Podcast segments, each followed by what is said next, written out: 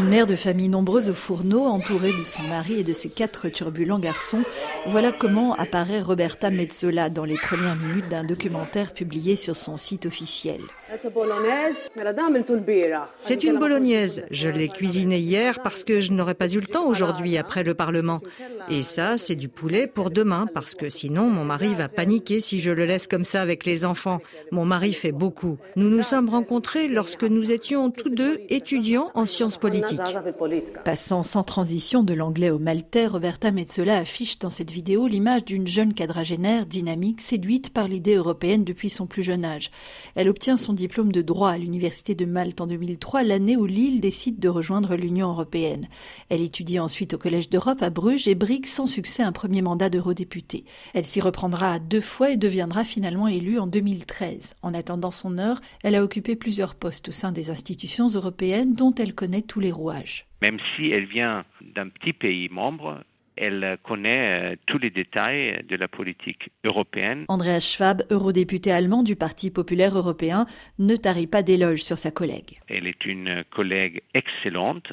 Elle a travaillé déjà dans plusieurs euh, commissions du Parlement européen.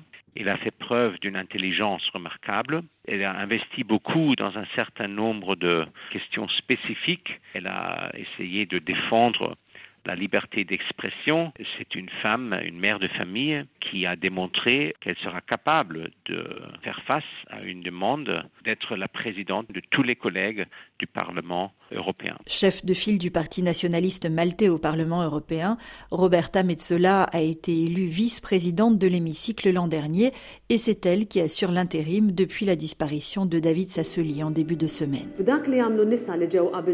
Les femmes qui nous ont précédées nous ont ouvert la voie à moi et d'autres femmes. Je plaide pour que l'on continue d'élargir cette voie pour les femmes d'aujourd'hui et de demain.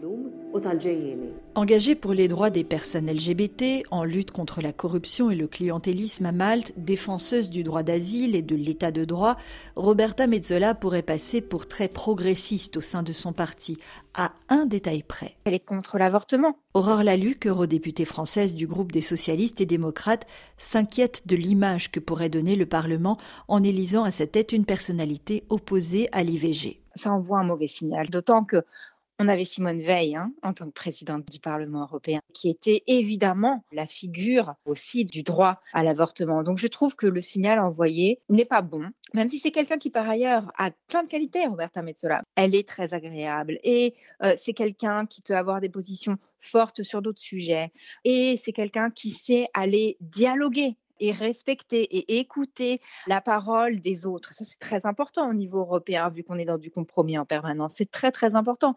Mais néanmoins, euh, moi, dans mes tripes, je ne peux pas mettre un bulletin pour quelqu'un qui peut voter contre, par exemple, une résolution pour défendre les, femmes en Pologne suite à la quasi-interdiction du droit d'avortement là-bas. Roberta Metzola conserve malgré tout de bonnes chances d'être élue mardi prochain à Strasbourg. Elle deviendrait alors la troisième femme à présider l'hémicycle européen.